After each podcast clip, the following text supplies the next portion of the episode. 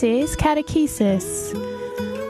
Today in our program, we have Father Adrian Graffy continuing his Christmas Gospels. Father Adrian Graffy is the parish priest at the Catholic Church of Christ, the Eternal High Priest, Gidea Park. He is a scripture scholar and member of the Pontifical Biblical Commission. He's going to be teaching us about the Christmas Gospels, and he started yesterday with Matthew, and today he'll continue with Luke. And you can again finish with his Christmas Gospels tomorrow with us at 4 p.m. This program will be rebroadcast and will be available as a podcast on RadioMariaEngland.uk, Spotify, Google Play, Apple, all the different types. But enough from me. Hello, Father Adrian. How are you? Hello, Helena. Very well, thank you. Thank you for joining us today. I will. Oh, my pleasure. Put down my microphone and let you take the floor. All right. Thank you very much. Hello, everyone. If you were listening yesterday, we looked at the first two chapters of the Gospel of Matthew, the chapters which focus on the birth of Jesus and they gave us Joseph as the as the hero, really, and also the fulfillment quotations that Matthew likes to use. And before that was that long genealogy. But today we're looking at Luke. Luke chapter 1 and chapter 2, but there's much more material because these chapters in Luke are much longer than the chapters in Matthew. And the basic structure, if you like, of Luke's infancy stories, stories of the infancy, birth of Jesus, is that there are two births. There's going to be the birth of John the Baptist, and six months later, the birth of Jesus. And before the stories of these births, we have the stories of annunciations. We all know the annunciation to Mary but there's also before that the Annunciation to Zechariah, the father of John the Baptist. And that's how the story begins. In the days of King Herod of Judea, remember Herod from yesterday, Herod the Great, Herod who massacred the innocents. But it's in his time, according to Luke, that there was a priest called Zechariah serving in the temple, married to Elizabeth. Both were righteous, says Luke, living blamelessly in all the com- commandments and observances of the Lord. And Luke will stress that and also stress that in relation to Mary and Joseph. But Zachariah and Elizabeth were without children. Elizabeth was barren and both were advanced in years. And then we have this extraordinary event, much like the angel coming to Joseph, angel coming to Mary. The angel of the Lord, as Zechariah was in the temple serving, the angel of the Lord appeared to him, standing on the right of the altar of incense. Zechariah was disturbed and overcome with fear.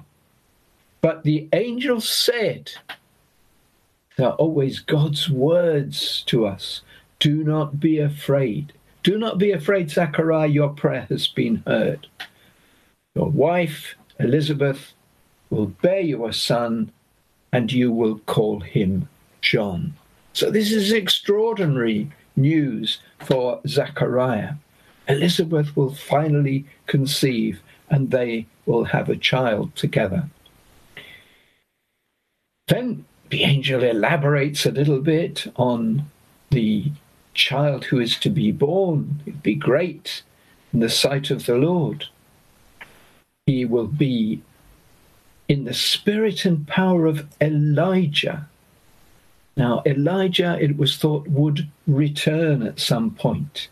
And the Gospels constantly make a connection, as Jesus himself does, between John the Baptist and Elijah, the one who prepares the way, the, the one who turns the hearts of fathers to their children, as it says in verse 17. Zechariah, of course, is amazed. And he says, How can I know this? How can I be sure this is going to happen? The reply of the angel is, I am Gabriel. So the angel is identified as one of those angels we call archangels, Gabriel, the same who will appear shortly uh, to Mary too. You will be silent. So he's bringing, the, the angel's bringing good news. Zachariah is not sure of this good news. So he receives a sign. You will be silenced until this child is born. So Zechariah comes out of the sanctuary. The people are wondering what's been going on, and he can't speak. He could only make signs to them. And then the story of this annunciation concludes when his time of service was complete. He returned home. His wife conceived, and for five months she kept to herself interesting. Five months. In a moment, we're going to have the sixth month. And she said, The Lord has done this for me. Tis pleased the Lord to take away the shame that I suffered. So, this is a really wonderful story of a wonderful event being announced to the parent, in this case to Zechariah. But this is going to be eclipsed by what comes next, which, of course, is the Annunciation to Mary of the birth of Jesus. And this is from verses 26 to 38 of chapter 1 of Luke. Of course, it's a very familiar passage to us. In the sixth month, it begins. And that's interesting. It's the sixth month of the pregnancy of Elizabeth the angel Gabriel was sent to a town in Galilee called Nazareth. Now, that's interesting because remember that in Matthew's gospel, they move, the Holy Family moves to, uh, to Nazareth, to Galilee, from Bethlehem at the end of the story. But for Luke, this is where they came from. And there is there the Virgin betrothed, engaged, as we heard also in Matthew's Gospel, to a man named Joseph of the house of David. We know that from the genealogy of Matthew and also from Matthew's text in chapter 1. Joseph is of David's line. And the name of the virgin was Mary.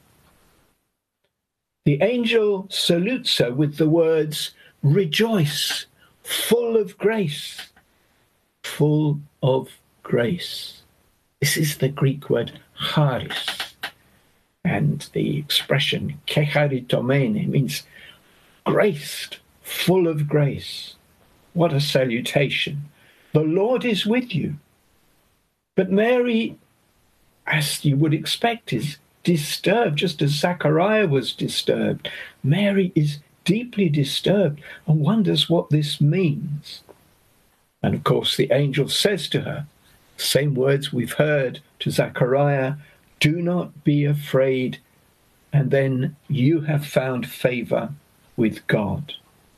You will conceive and bear a son, and you shall name him Jesus. Remember, in Matthew's Gospel, Joseph was told, You'll name him Jesus because he will save his people. Luke doesn't explain the meaning of the name Jesus. But the angel continues, and the words that are used here are similar to the words of God to David in the second book of Samuel. Now, he will be great, he will be Son of the Most High. The Lord God will give him the throne of his ancestor David. He will rule over the house of Jacob, and his reign will have no end. So St. Luke uses this opportunity for the angel to voice the identity of this child to be born, this Jesus born of Mary. And then Mary herself has a question How can this come about? I do not know man, I have no knowledge of man. The angel says, This is where we get the same explanation we had to Joseph in Matthew's Gospel that this conception of Jesus in her womb is the work of the Holy Spirit. Holy Spirit will come upon you. The power of the Most High will overshadow you. The child will be holy and will be called Son of God. And then, as if to confirm that God is at work in these events, the angel continues Your kinswoman, Elizabeth, in her old age, has conceived a son. And she who was said to be barren is now in her sixth month. Remember that sixth month from the beginning of the Annunciation story. She is now in her sixth month. For nothing is impossible to God. And the response of Mary here I am, here I am, the servant of the Lord. Let it happen to me as you have said. And the angel left her. And then we have this extraordinary action of Mary, not thinking of herself. She, having heard of the pregnancy of Elizabeth, she goes to the town of Judah. We think that well, traditionally the house of Zechariah and Elizabeth is at Ein Kerem, about five miles to the west of Jerusalem. She goes there. This is about 80 or 90 miles, but she travels to visit Elizabeth, who is elderly, but is her relative she goes into Zechariah's house, and we have this extraordinary meeting not only the meeting of Elizabeth and Mary, but the greeting which the child in Elizabeth's womb, John the Baptist, gives to the child in Mary's womb. The child leapt in the womb. And Elizabeth then is filled with the Spirit and prophesies. She says, Blessed are you among women. Blessed is the fruit of your womb, as words that we use in the Hail Mary. How has this happened? She says. The two women overwhelmed with what God is doing in them, for them. Blessed is she, says Elizabeth, who believed that what was said to her from the Lord would be fulfilled. And then in the following verses from 46 to 55, we have Mary's song of thanksgiving, which we call the Magnificat. My soul proclaims the greatness of the Lord. Luke will insert these canticles into the infancy narratives. And of course, this is a song which is prayed every evening in the church at evening prayer, at Vespers, the Magnificat. My soul proclaims the greatness of the Lord. My spirit rejoices in God, my Saviour. And this section then concludes with the statement Mary stayed with her, with Elizabeth, some three months, and then went back then went back home. Three months obviously is going to lead to the time of the birth of John the Baptist. Mary surely was there when John the Baptist was born. And we are going to be looking in a moment, having looked at two annunciations, we're going to look at the story of the birth of John the Baptist, and then, of course, the birth of Jesus Christ. But let's have a break now.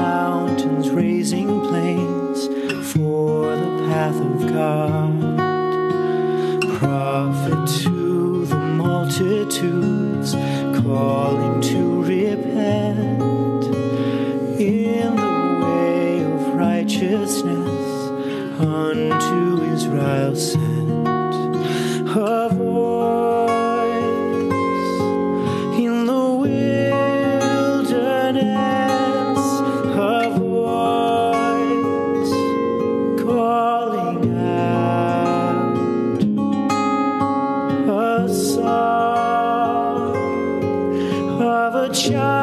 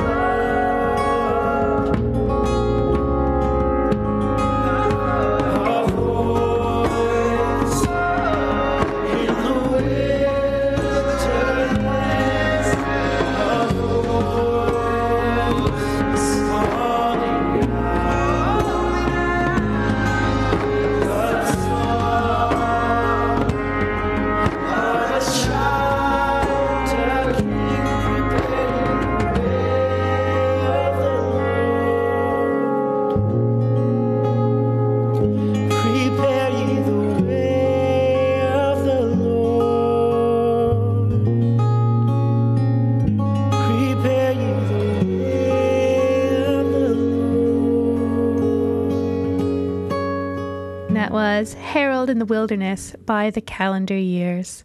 This is Radio Maria and this is Catechesis.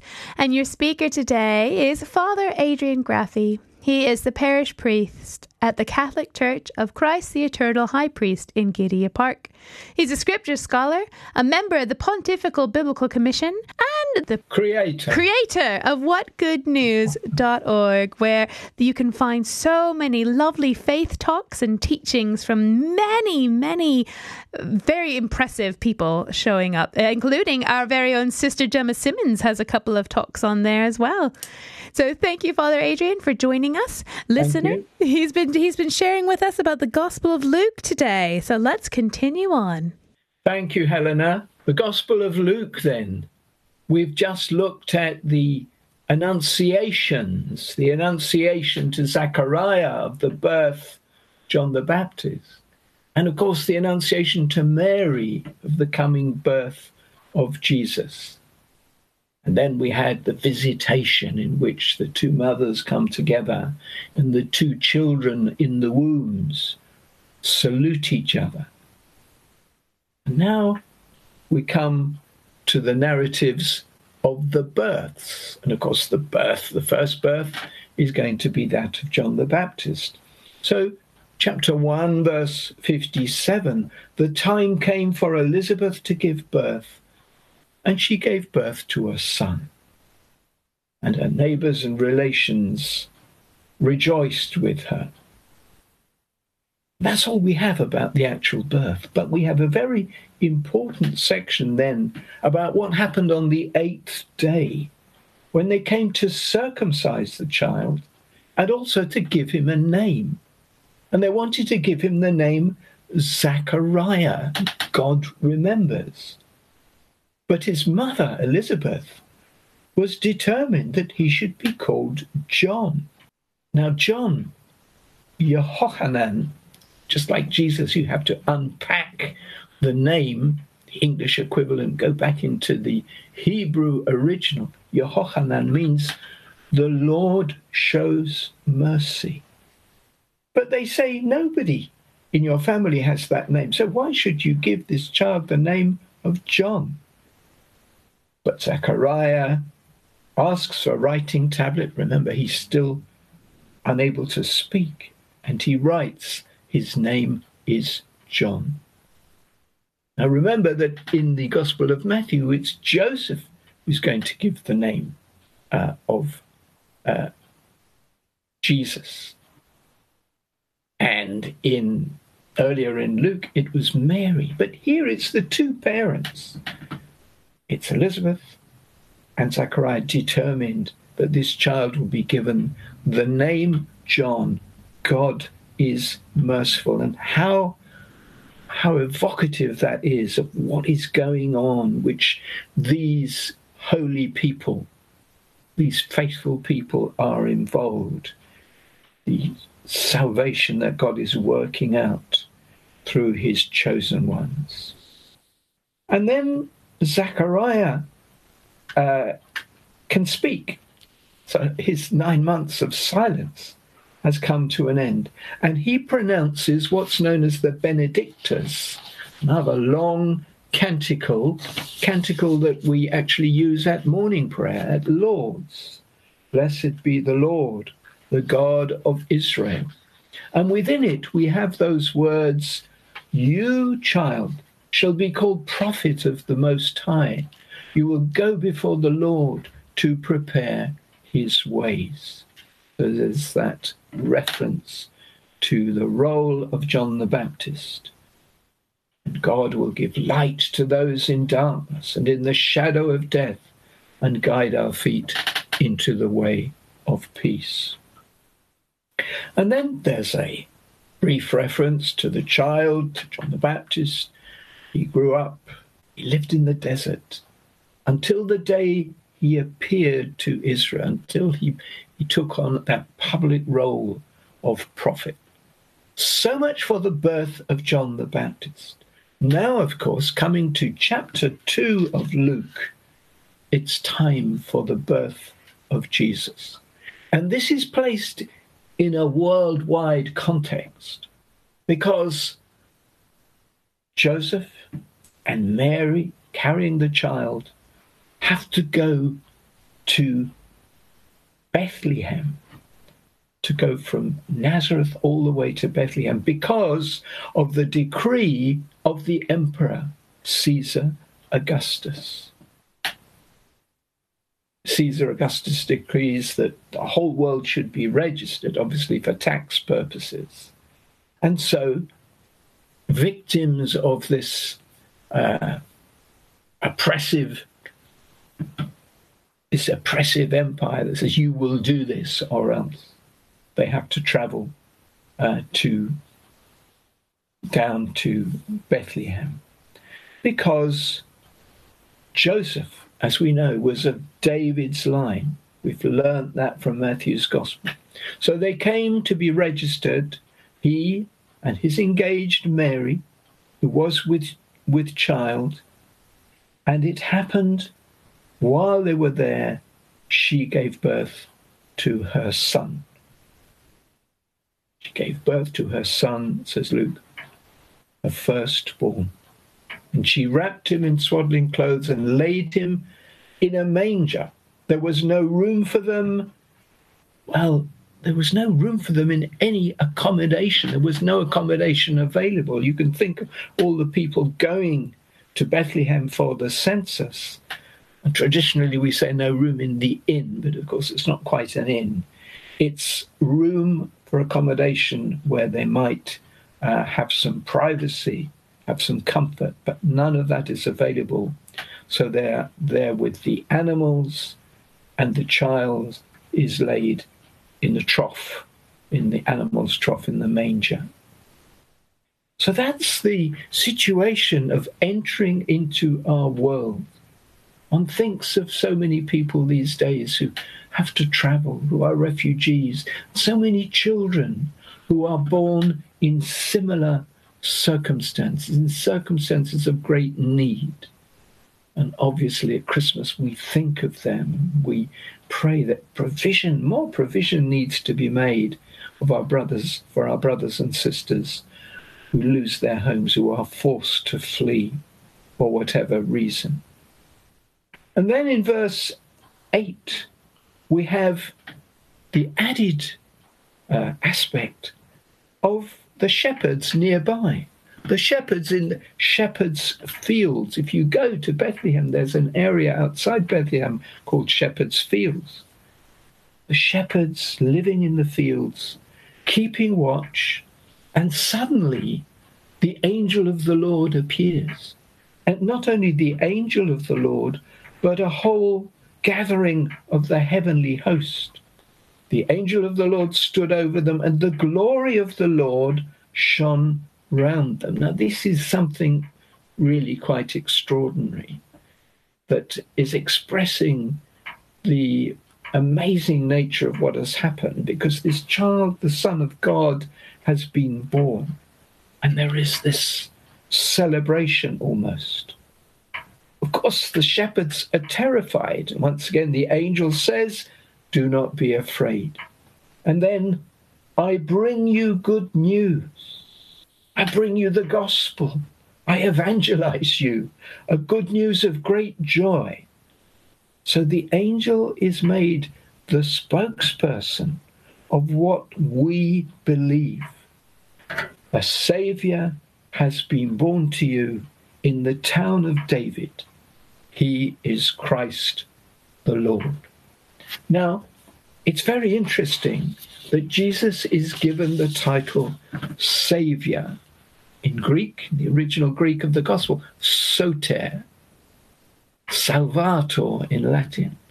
And that title was given to Caesar Augustus, the Savior. So here we are now proclaiming that the real Savior is not the emperor in Rome with all his power, but this child born, given to us from God. He's a Savior, He is Christ, He is the Lord. And then those shepherds are given some indication a sign will be given you. You'll find the baby in swaddling clothes lying in a manger. And then there was the great uh, throng of the heavenly host singing glory to God and peace on earth. So we have this rather extraordinary scene in the fields. The message is announced not as it was in Matthew to wise seekers after the truth, but to people who lived in poverty, the ordinary shepherds of Bethlehem. And then the story goes on, of course, as we know, the shepherds say to one another, Let's go to Bethlehem, let's see this thing that has been made known to us. What is going on? And they go and find Mary and Joseph and the baby in the manger. How extraordinary. So we get so used to these words and these scenes that perhaps we don't appreciate what's really going on. The child laid in an animal trough because there's nowhere else to put him. And when they saw it, they made known what they had been told. They said, Well, we, we were told this. There was a divine communication to us. And then everybody is astonished. So there's obviously some commotion, as there would be, around the birth of a child in the stable, lying in the manger. And St. Luke finishes the scene of the birth of Jesus with Mary. She treasured all these things and she pondered them in her heart. And the shepherds returned, glorifying and praising God for all they had heard and seen, just as they had been told. So we have this scene of the birth of Jesus. And then, as we do with, as we did with uh, John the Baptist, we have reference to the circumcision. When eight days were complete to circumcise the child, he was called Jesus. Remember that it was at the circumcision that the naming of John took place. Similarly, here in verse 21, Luke chapter 2, they came to circumcise the child who was called Jesus, the name the angel had given him before he was conceived in the womb. And of course, the circumcision is also an indication they are Mary and Joseph people who follow the Jewish law. And Jesus himself follows the Jewish law.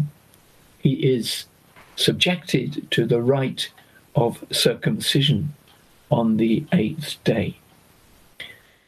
Just before we come to a conclusion, let's just spend a few moments on the following story, which is the presentation in the temple. And this continues that theme that Mary and Joseph will do for him whatever is right and proper according to the liturgical and religious law of their day. They take the child to present him to the Lord in the temple and also for the purification, as it was called, of the mother. And it's there in the temple in Jerusalem. So remember, we've we've we have them in Bethlehem. We haven't had them return to Nazareth, so they're still in Bethlehem. And they bring the child, and this is uh, when the days were complete. Well, this is the 40th day. They bring the child to the temple, and there they are met by Simeon, the just man, devout man, who was looking forward to the consolation of Israel. The Holy Spirit was with him, and he knew that he would not die before he saw the Messiah. He came to the temple and received Jesus in his arms and said those famous words, what we call the Nunc Dimittis, the short canticle that we use at Compline at night prayer. Now, Master, you can let your servant go in peace according to your word, for my eyes have seen your salvation, which you prepared in the presence of all nations. And then he says, a light for revelation to the Gentiles and the glory of your people Israel. A light for the Gentiles. That reminds us of Matthew and of the Magi and of the star seeking the light of salvation. And we'll see tomorrow in John's first chapter, the word was the light. So Simeon gives this prophecy. He then has some very moving words to say to Mary, a sword will pierce your soul too. So they are aware, the evangelist aware is aware of how Mary, how closely Mary shared in the destiny of Jesus. And then, of course, there's not only Simeon, but there's also Anna. Anna, the prophetess, who spends all her time in the temple and who comes at that moment and praises God and speaks about the child to all who look forward to the deliverance of Jerusalem.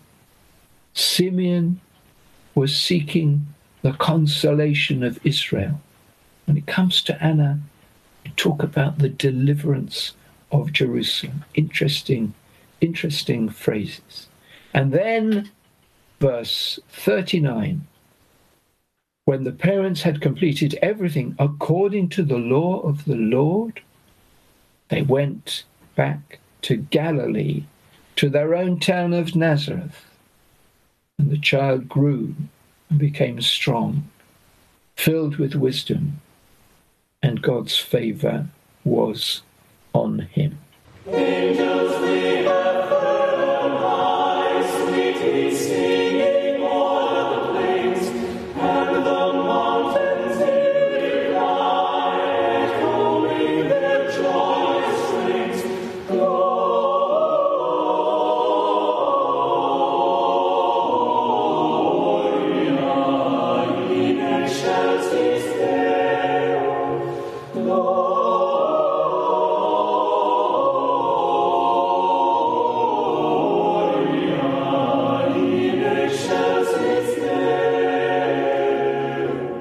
if you've been enjoying Father Adrian Graffy's lovely talk about the Christmas Gospels with Luke, please do give us a call. The number is 01223 375 564. Father Adrian would love to hear your reflections, your questions, or your thoughts on the Gospels, the Christmas Gospels. Again, the number is 01223 375564.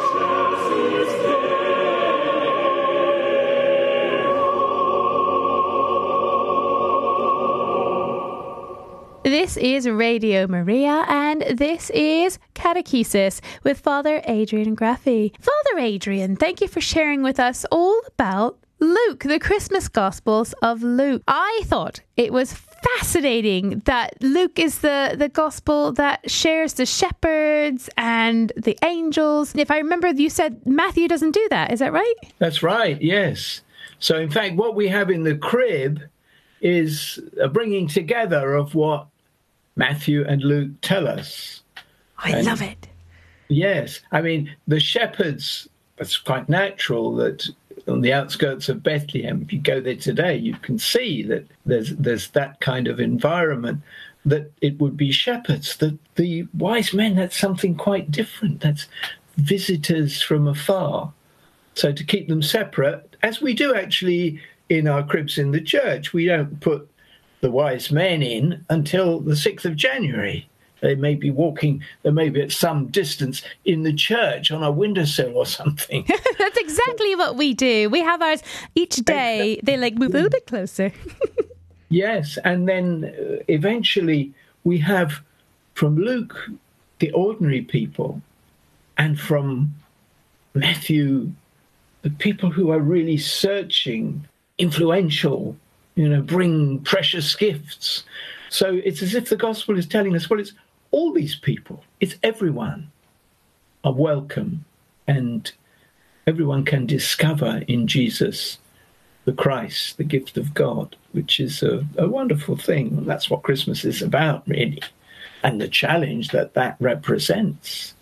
That we're brothers and sisters. It's a very important lesson.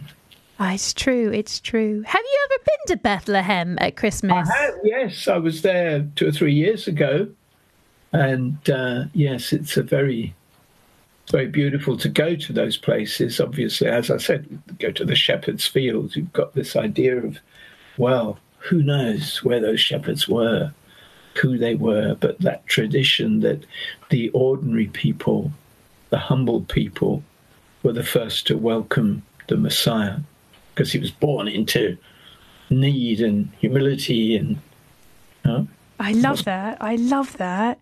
When um have when you go, can you tell us a little bit about the experience? Like, I guess there's no longer shepherds there. Um, but, but is there like uh, a cave that you can go to to see the there's uh, I'm not sure about a cave, but certainly there's some open space there, which is you know, a way of remembering the story. Really, I don't think we can be sure this is the exact spot, etc. But uh, whereas for the actual place of the birth in the in the church of the of the Nativity, uh, there's a pretty pretty firm tradition that this is the place of the birth of Jesus. Of course, the really important thing is that Jesus came. So cribs. So Saint Francis was all about the cribs. So in my mind, he must have really, I don't know. Let's not pick favorites, but he may have picked uh, Luke as his favorite, since he includes in his nativity scenes all the different animals and the shepherds. Yeah, yeah. I mean, that's the start. But then you know you've got the you've got the kings as well, the wise men. Oh, does Fran- Oh, does Saint Francis include the kings as well? Well, I hope so. Why not? Why not? and then you look at the i mean there's a every year there's a huge crib in st peter's square. And, and and the tendency is to sort of add different groups of people more modern people different people because that's what the crib says. And i think that's what st francis understood. It's for it's for all people. They're all welcome. Nobody's too you know you don't you, you you don't have to be afraid to approach the child in the manger No. Have you put up the crib yet in your parish? Well, we it's interesting. We have the we have the kind of shed bit, and we've got a few animals around. and over the next few days, we'll be moving towards putting the more important figures in there, so that uh, for the midnight mass, we've got uh, obviously we have Jesus there, and then on the sixth of January we'll have the wise men as well. Oh, nice, nice. There is some.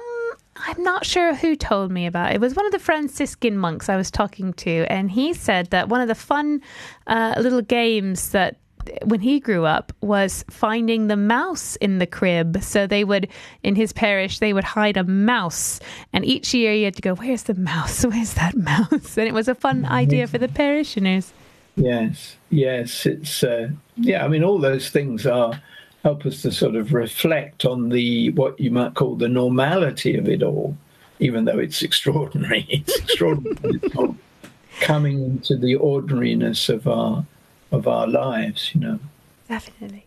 All right, listeners, do you have any other questions for Father Adrian Graffy? Or you ha- would you like to reflect on your crib or the shepherds? The phone number is 01223 375 564. Again, the number to join our community and speak is 01223 375 564.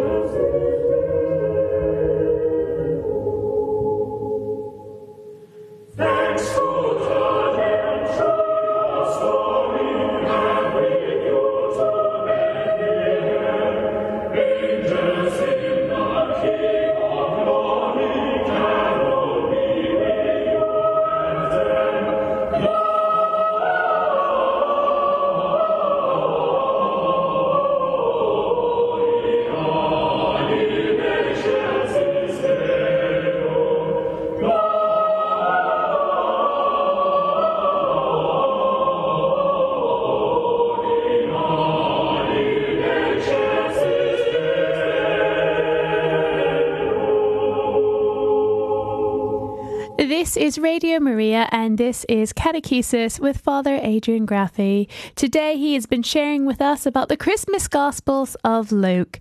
Father Adrian, I have a very difficult question for you, which is perfect. You're a biblical scholar, you, you worked on the Biblical Commission, you know your stuff. This is a whopper of a question. Okay. Ready? Uh, Which gospel does the little drummer boy play for the Lord? Param pam Oh. pam. I think probably the little drummer boy is at home both in Matthew and in Luke because uh, they're both about people, unexpected people coming, uh, whether it's the shepherds or the wise men. So, and you know, those scenes, it's very easy to say, oh, it's Christmas and that's it.